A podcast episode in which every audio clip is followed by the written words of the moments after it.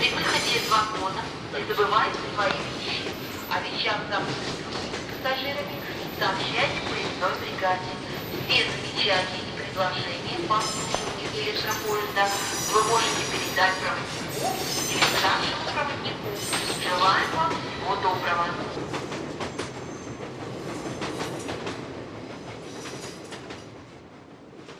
Я приветствую слушателей подкаста «Станция конечная», подкаст о смерти и умирании.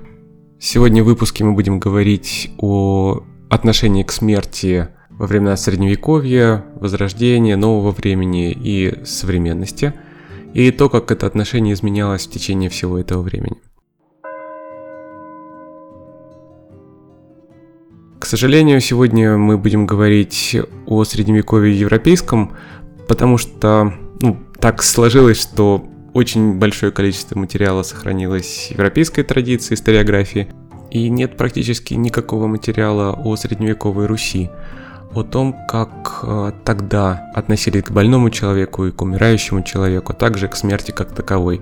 Во второй половине 20 века во Франции, преимущественно во Франции, но и в Европе тоже выходило огромное количество статей и монографий, посвященных проблеме умирания в Средневековье. Русская традиция в этом плане изучена очень плохо. Дело в том, что практически все письменные источники тогда хранились в монастырях, ну, связанные с этой темой, естественно. И монастыри тогда были центром э, медицинской практики, так скажем, наравне с лекарями, целителями и так далее. В монастырях выхаживали очень большое количество раненых воинов. Их действительно было много тогда. Ну, были такие э, способы ведения войны, при которых оставалось довольно много раненых. Очень мало выживало, естественно, потому что не было антибиотиков, не было э, опытных хирургов. Но э, в монастыре пытались э, ставить их на ноги, вылечивать их. Было много тяжело больных. Было много больных, которые страдали неизлечимыми заболеваниями. Например, в Европе э, это, например, была проказа. Во Франции было очень много Э, больниц при монастырях и церквях, которые занимались больными проказой, и это сохранилось даже в топонимике до сегодняшних дней. Мы не имеем никакого представления, как на Руси относились к таким больным и вообще к умирающим, что представляли собой больные люди в картине мира средневекового русского общества, и как относились к самой смерти в то время. А, аналогичный западноевропейский материал, он более доступен и обширен. Итак, Средневековье. Начнем с того, что смерть в средние века окружала людей везде и всегда, она была повсюду. Очень много войн, они шли без конца, наслаивались одна на другую. Смертельные эпидемии, ситуации, когда мертвых было намного больше живых после очередного бедствия. И живым приходилось как-то существовать с этим, утилизировать покойников, продолжать э, свой обычный образ жизни. А среди многих страхов, заставлявших их дрожать, страх смерти был самым слабым, писал в своем труде «Цивилизация средневекового Запада» Жак Легов, историк и исследователь, посвятивший огромную часть своего творчества теме Средневековья. Европа настолько привыкла к смерти, что э, люди просто перестали воспринимать столь остро, как делаем это сейчас мы. Она была их вечной спутницей, от которой нельзя было убежать. И она все равно настигнет тебя, скорее всего, раньше, чем позже. И вот с этой мыслью люди рождались, жили и умирали. Ни одна эпоха не навязывает человеку мысль о смерти с такой настойчивостью, как 15 столетие. Жизнь проходит на фоне непрекращающегося призыва «Мементо море». Это Йохан Хейзинга. Он пишет, «Человек средневековья, отвергнувший все земное, давно уже задерживал свой духовный взор на мрачной картине копошащихся червей и жалкого праха. Вообще, привычка к смерти, скорее всего, была вызвана еще и определенным уровнем медицины. От кровопускания излюбленного лечения того периода, которое приписывалось каждому, умирало больше народу, чем от инфарктов – Кровопускание и очистка желудка оставались основными, если не единственными лечебными средствами, пишет историк Истребицкая. Еще в 14-15 веках лучшие специалисты рекомендовали такой способ борьбы с болезнью, как подвешивание за ноги, чтобы яд вышел из ушей, носа, рта и глаз, хирургия находилась под запретом, кроме практической хирургии, которая была отдана не врачам, а цирюльникам. Еще один известный автор, э, Филипп Ариес, он занимался темой отношения к смерти в разное время, в основном в средние века, он называл период средних веков эпохой смерти прирученной, потому что она характеризуется интимностью и простотой, и ее ждут. Метаморфозу современного восприятия смерти Ариес прекрасно иллюстрирует на следующем примере. Когда сейчас хотят сказать о легкой смерти, обычно говорят «он умер так замечательно во сне, ни с кем не попрощавшись». Блаженная смерть наших дней для человека средневековья явилась бы ужасной кончиной и просто проклятием. В представлении средневекового человека смерть должна сопровождаться созерцанием прошедшего пути и подготовкой себя к переходу в новое состояние, к продолжению пути души. Смерть в средние века также была максимально публичной. Вплоть до 19 века во многих городах Западной Европы а, в сельской местности сохранялись традиции, например, известная история умирания молодого священника из города Ишель. Дама шла по городу и, узнав, что умирает молодой священник, а, незнакомый ей, не могла не зайти к нему в дом. И так поступали очень многие. А, врачи-гигиенисты 18 века жалуются на тяжелые условия работы, когда человек умирает, нет возможности обеспечить а, свободу передвижения около гроба. Так много незнакомых людей приходят ради того, чтобы лицезреть кончину. И она является довольно обычным актом. И смерть человека лишена, во всяком случае, в период раннего средневековья какой-либо мистической окраски. Это просто факт. Погружение человека в смерть еще объясняется и таким интересным обычаем. А, до начала 16 века мертвых хоронили около церкви, то есть буквально в центре города. И в Нюнберге впервые было принято революционное по тем временам решение перенести кладбище за пределы города. То есть отделить мир живых и мир мертвых. Ну, это тогда было вызвано, я думаю, какими-то гигиеническими причинами. Возможно, люди пытались избежать эпидемий. Возможно, количество мертвых действительно стало превышать все разумные пределы, поэтому их приходилось уже переносить в другое отдельное место. А, около церкви продолжали хоронить знатных граждан, особо знатных и почетных граждан хоронили прямо внутри церкви, то есть под плитами. И этот обычай потом как можно убедиться лично, распространился по всей Европе, вплоть до Англии. В средние века о смерти горожанина или сельчанина люди узнавали практически мгновенно, потому что э, тогда существовал такой обычай. Если священника звали к последнему причастию, звонил церковный колокол, и люди собирались, чтобы сопроводить э, священника к дому умирающего, потом обратно в церковь. Один из прихожан шел рядом с пастором и нес фонарь. Когда прохожие видели такую процессию, они сразу понимали, о чем идет речь, и падали на колени и крестились. По фонарю можно было понять, совершил ли умирающий последнее причастие. Если он терял сознание до прихода священника, фонарь не гасили и на обратной дороге в церковь. Черный цвет, как знак траура, тогда еще не был распространен в Европе, не было такой моды. Людей тогда хоронили в белых саванах, которые нельзя было пошить или купить где-то в незнакомом месте. Их нужно было, ну, например, в Германии точно, было, нужно было покупать в магистрате. Хоронили без гроба. Гроб тогда считался предметом роскоши и был доступен только знати или богатым купцам. Кстати, мода на черный цвет пришла в Европу из Италии. Почему там зародилась э, ассоциация черного цвета и смерти. Если смерть человека застигала в дороге, то есть он чувствовал ее приближение, то он пытался как можно быстрее добраться до дома. А смерть именно дома считалась благостной. Умереть где-то в пути, в дороге, в окружении чужих людей означало умереть без причастия. Поэтому люди пытались добраться хоть до какого-то места, где можно было найти священника. Единственное исключение – это смерть во время паломничества в Иерусалим. Ну и согласно духу времени, а, в средневековье детей с ранних лет приучали к мысли о смерти, в отличие от последующих эпох, когда тема смерти стала одной из самых наименее обсуждаемых, практически маргинальной. А умирающий собирал вокруг себя всех родных родственников, не исключая детей, чтобы проститься с ними и чтобы увидеть их. Увидеть то, что он оставляет после себя. И ребенка не ограждает от смерти, а наоборот приучают к мысли о ней.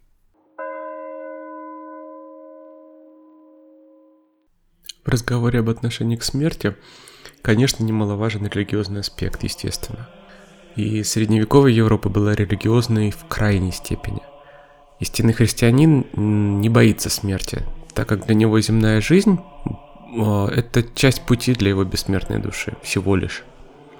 И смерть приближает и сокращает время ожидания страшного суда, когда праведные восстанут и им будет дарована вечная жизнь в Царстве Божьем.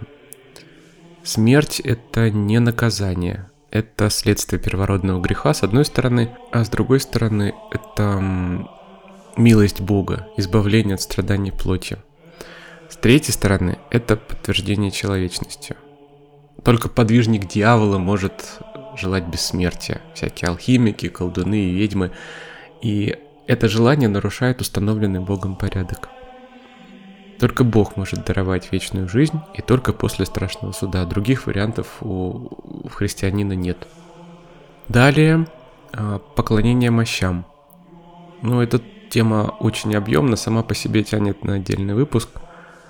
Там довольно долгая эволюция взглядов от полного прямого запрета в тексте Библии, запрета просто нахождения рядом с покойником, прикосновения к нему. Это считается нечистым деянием. До обожествления и поклонения мощам, так как в них э, живет Дух Христа.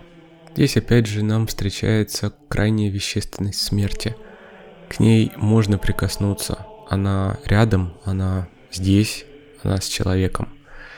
Причем не просто смерть, а смерть святого, праведника. Церковь очень неодобрительно относилась ко всякого рода предсказаниям смерти. А, так как все совершается по воле Божьей его пути неисповедимы, то любые попытки предсказания не должны интересовать христианина. Это или колдовство, или пережитки язычества.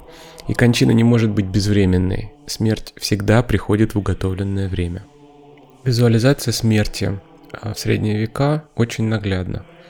Здесь все изображено очень жестоко и без прикрас. Вот, например, а, надгробия средневековые. А, к средним векам относятся любопытные экземпляры, в которых надгробие выполнено из камня и сверху изображен выточен лежащий человек, воин или женщина, красивый, облаченный в одежды, а внизу, на уровне земли, лежит его двойник, тоже выточен из камня, тоже тело, только истлевшее, с остатками плоти. И это абсолютное воплощение наглядности смерти. Посмотрите, что происходит именно с этим человеком там под землей. Э, наглядность смерти в христианстве имеет очень глубокие корни. Вот ранние христиане из-за гонений были вынуждены хоронить своих умерших в катакомбах Рима. И в отличие от язычников, они не сжигали своих мертвых, и поэтому им приходилось искать место, довольно много места, где можно было хоронить мертвецов. Со временем катакомбы превращались в целые города мертвых. И останки были постоянным напоминанием для верующих Э, к смерти можно было прикоснуться. И в средние века эта идея вещественности, наглядности никак не покидала умы людей. И они воплотили ее в виде ассуариев. Ассуария или костницы по-другому – это огромные, э, иногда небольшие собрания человеческих костей, черепов, э, полного набора скелета – они выглядят по-разному. Бывают просто сложены пирамидами кости, бывают целые произведения искусства, вот, например, как э, в костнице Кутногоры в Чехии.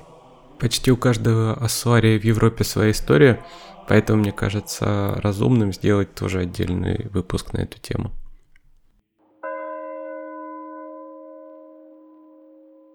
Стоит упомянуть о том, как люди изображали смерть. В иконографии первых веков христианства образ смерти вообще отсутствует. Потом на картинах за умирающим приходит дьявол, иногда его сопровождает женщина, которая являлась ранним олицетворением смерти. А у Босха А, мы видим смерть уже как воплотившийся, воплощенный образ, сформировавшийся. Это скелет в сауне. В декоре церквей и соборов появляются детали облика, которые затем станут повсеместными. Смерть изображена в виде четвертого всадника апокалипсиса. У нее есть атрибуты уже. Это серп, коса, копье, лук со стрелами. И коса становится наиболее распространенным символом, э, начиная с 14 века примерно. В разных странах отдавали предпочтение разным образом. В Германии смерть была музыкантом, шпильманом, а во Франции могильщиком с киркой и гробом, в Италии Испании смерть э, была триумфатором. Все попытки изобразить неуловимое, олицетворить одновременно и силу, и процесс, и момент были практически безуспешными, потому что мы в образе скелета видим только результат смерти, наиболее вещественные останки. И если не получается выразить мгновение смерти, то приходится подменять его вот таким вот результатом. Окончательно образ сложился во времена популярности пляски смерти, и об этом мы поговорим подробнее далее.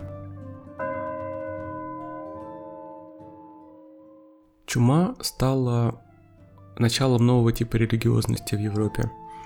До этого люди боялись смерти в основном потому, что после смерти человек мог попасть в ад. Теперь сильнее этот страх стал уже перед первой фазой, то есть перед самой смертью кончина от чумы была очень мучительной, и она не уступала адским мукам. А, как свидетельствует иконография, люди боялись ада и после середины XIV века. Историк Жан де Люмо показал, что существовала тенденция живописать для равновесия не только адские муки, но и райские наслаждения. Наибольшую популярность, если так можно выразиться, новое отношение к смерти принесло образу покойника. Пребывание рядом с трупом стало в середине XIV века весьма распространенной темой в живописи. Изображалось это как встреча трех живых и трех мертвецов. Зритель видит трех молодых людей, красивых, здоровых, счастливых, рядом с тремя трупами, которые обычно изображались в гробах на кладбище.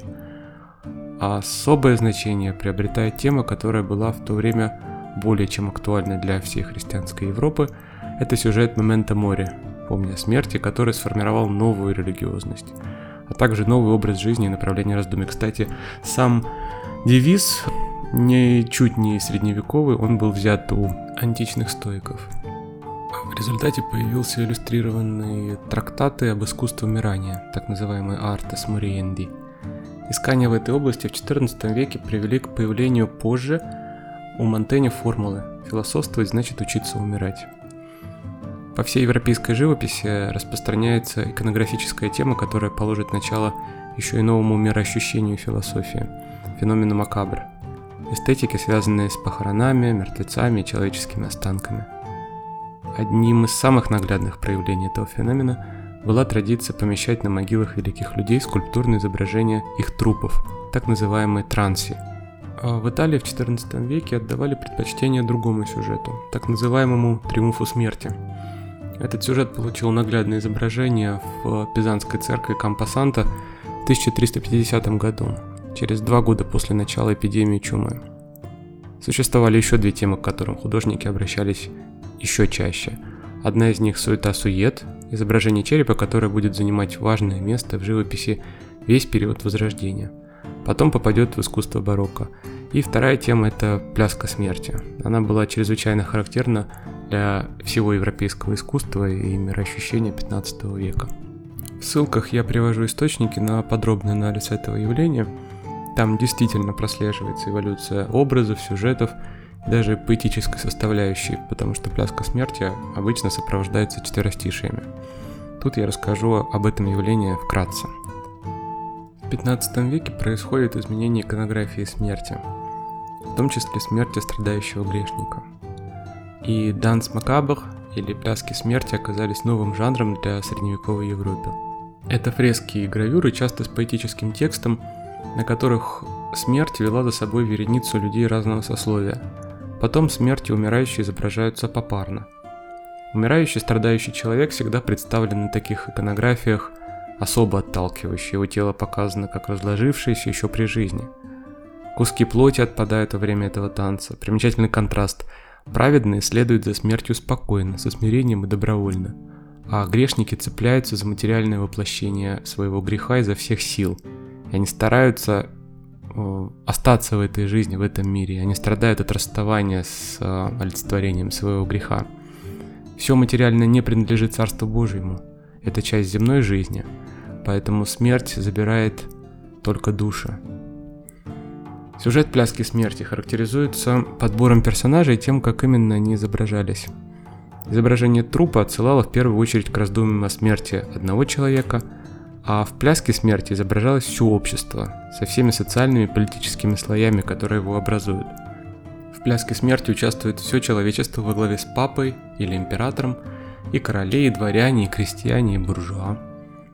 Женщинам тоже нашлось место, и важное значение имел сам образ танца – Церковь строжайшим образом осуждала танцы, объявляя их проявлением фривольности, может быть даже греховности и крайне непристойным действом. Ей пришлось сделать исключение для придворных танцев, которые будут окончательно реабилитированы только в 16-17 веке. Почему пляска смерти оказалась так популярна? Историк Жан де Люмо считал успех этой темы одним из проявлений великого страха, который охватил Европу в переломный период ее истории. Там происходило сразу несколько процессов. Во-первых, это нарушение незыблемости папства.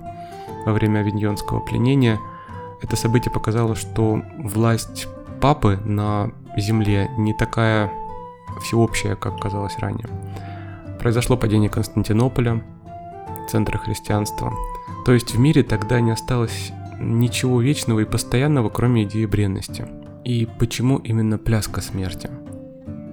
А, существует несколько теорий. Первая, самая, наверное, очевидная, заключается в том, что в то время драма и танец были неотделимыми друг от друга. Поэтому даже в христианских мистериях церковь использовала танцы и художественную постановку для а, выражения библейского сюжета. А во-вторых, наверное, стоит упомянуть уже о зарождении карнавальной культуры. Тогда карнавал был неотъемлемой частью церковной культуры. Именно церковь жестко контролировала поведение всех членов общества и диктовала им нормы и правила. А так вот, карнавал тогда, скорее всего, проявлялся именно как э, часть вот таких мистерий. И там были и танцы, и переодевания в, в других персонажей и так далее. Другая теория гласит о том, что мы не совсем правильно трактуем само значение слова «данс». Дело в том, что во французском того времени слово «данс» еще обозначало и бойню кровопролития. Поэтому а, данс макабр может быть не только пляска смерти, но еще и бойня смерти. Так вот, в простейшем виде пляска смерти была театрализованным поначалу а, действием – состоял из краткого разговора между смертью и 24 различными людьми. Представления этого рода во Франции были в большом ходу в 14 столетии. По-видимому, в них выводились на сцену семь братьев Маковеев, их мать и старец Елеазар. Это библейские персонажи. А, поэтому и тогда появилось название Маковеевская пляска. Потом, возможно, превратившаяся в данс Макабах.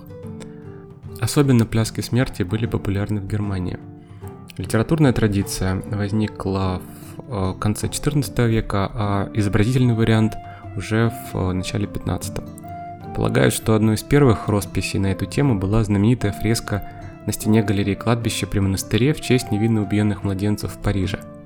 И хоронить здесь считалось почетным, так как места было очень мало, приходилось раскапывать старые могилы и кости ссыпать в открытые ассуарии на показ публике. Это служило наглядным примером всеобщего равенства перед смертью. Идея такого равенства прослеживается и в этой настенной росписи. Там попарно танцуют представители разных сословий и скелеты. Самое знаменитое из первопечатных изданий – это серия 58 изображений, гравированных на дереве Гансом Люценбургером с рисунков Гальбейна-младшего – который, сочиняя их, отступил от старинного типа подобных композиций и отнесся к сюжету совершенно по-новому. Если вы сталкивались с изображениями пляски смерти, то, скорее всего, вы видели именно эти изображения Гальбейна. Он задался целью выразить не столько идею о том, что смерть одинаково э, забирает любого человека, сколько представить, что она является неожиданно среди житейских забот, каких-то дел, наслаждений. Поэтому вместо вереницы фигур или пляшущих пар он нарисовал ряд отдельных, независящих друг от друга картин, обставленных подходящими личностями, в которых смерть является непрошенной гостью, например, королю, когда он сидит за столом, какой-то знатной даме в ее спальне, к проповеднику, который обращается к толпе.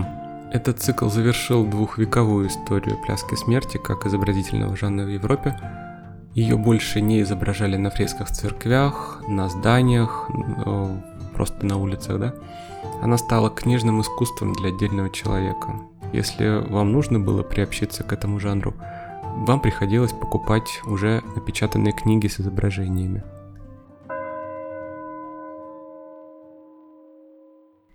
Ну и, конечно, такой яркий образ, такая аллегория не могла не воплотиться в реальной жизни, в буквальном смысле.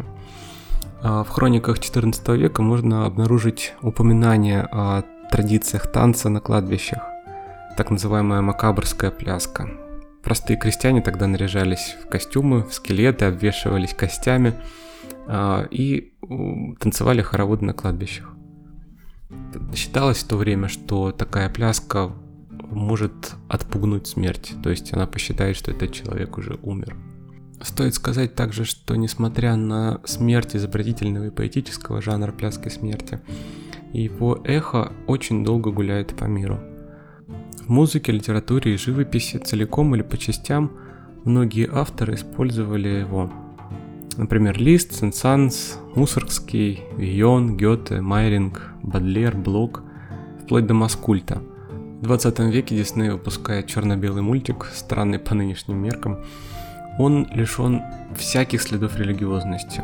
Там смерть, ее уже привычное изображение в виде нескольких скелетов, никого не забирает из этого мира, просто пляшет на кладбище сама для себя. Это, кстати, буквальное прочтение музыкальной поэмы Сен-Санса.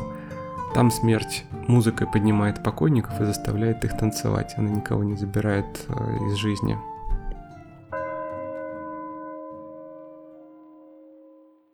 Эпоха Возрождения вносит что-то новое в понимание смерти, естественно. Особенно человека, который болеет, страдает, находится при смерти уже некоторое время. Возникает концепция смерти как игры и смерти как противостояния.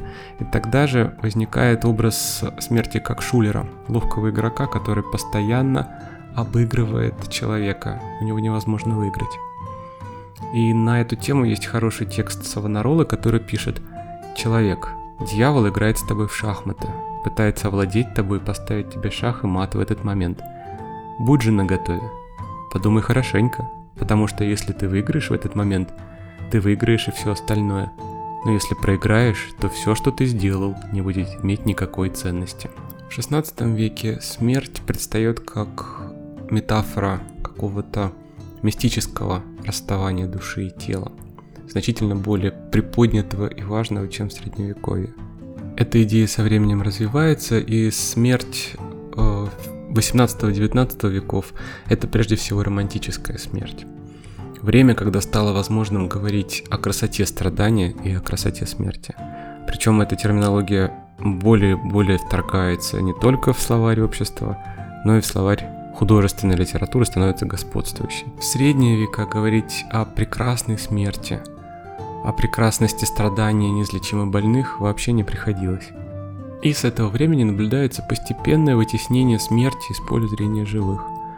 Спиноза уже пишет, человек свободный ни о чем так мало не думает, как о смерти, и его мудрость состоит в размышлении не о смерти, а о жизни. Смерть становится больше философской проблемой, а не религиозной. И в отсутствие догмата рассматривают смерть теперь не как переход души в иное состояние, а как помеху. И вообще о смерти говорят мало, только в противопоставлении к жизни и в рассуждениях о ее смысле. В изобразительном искусстве не осталось ничего пугающего или отталкивающего. Теперь, например, у прерафаэлитов смерть это чаще ангел, редко черный Азраил. Сам момент смерти теперь изображается редко и чаще аллегорически –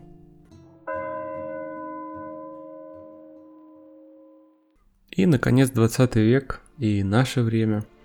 Здесь медикализация страдания, его сокрытие, прилизывание этой темы является тем, что Ариес назвал одичанием смерти. Она вновь перестает быть частью жизненных ожиданий, она всегда неожиданна, от нее всегда стараются избавиться и спрятаться, ее не хотят. Ну и тут несложно проследить определенную эволюцию взглядов. Средние века смерть близка и ожидаема, она или рядом, или она повсюду. А в наше время смерть, в том числе от неизлечимых болезней, все больше и больше становится медицинской проблемой, медицинским вопросом. И постоянно прячется. С утратой религиозного мировоззрения смерть больше не этап духовного пути, а полный конец существования. Нынешняя зацикленность человека на собственном существовании делает восприятие смерти очень болезненным, и сама мысль о собственной смерти может казаться даже нелепой. Смерть сведена до уровня неприятной случайности, знаете, shit happens. А преодоление такой случайности – это основная задача человека. Сейчас смерть воспринимается как э, очень стрессорный фактор – как детская травма, только наоборот, знаете. То есть детская травма влияет на вашу жизнь, но она уже произошла когда-то там в прошлом. А смерть нам еще предстоит, она еще не случилась, но мы ее так боимся, что это портит нам жизнь. В заключении этого выпуска я приведу цитату из Мишеля Монтэня. Размышлять о смерти значит размышлять о свободе. Кто научился умирать, тот разучился быть рабом. Готовность умереть избавляет нас от всякого подчинения и принуждения. И нет в жизни зла для того, кто постиг, что потерять жизнь – это не зло. На этом я прощаюсь с вами. Помните, жизнь прекрасна.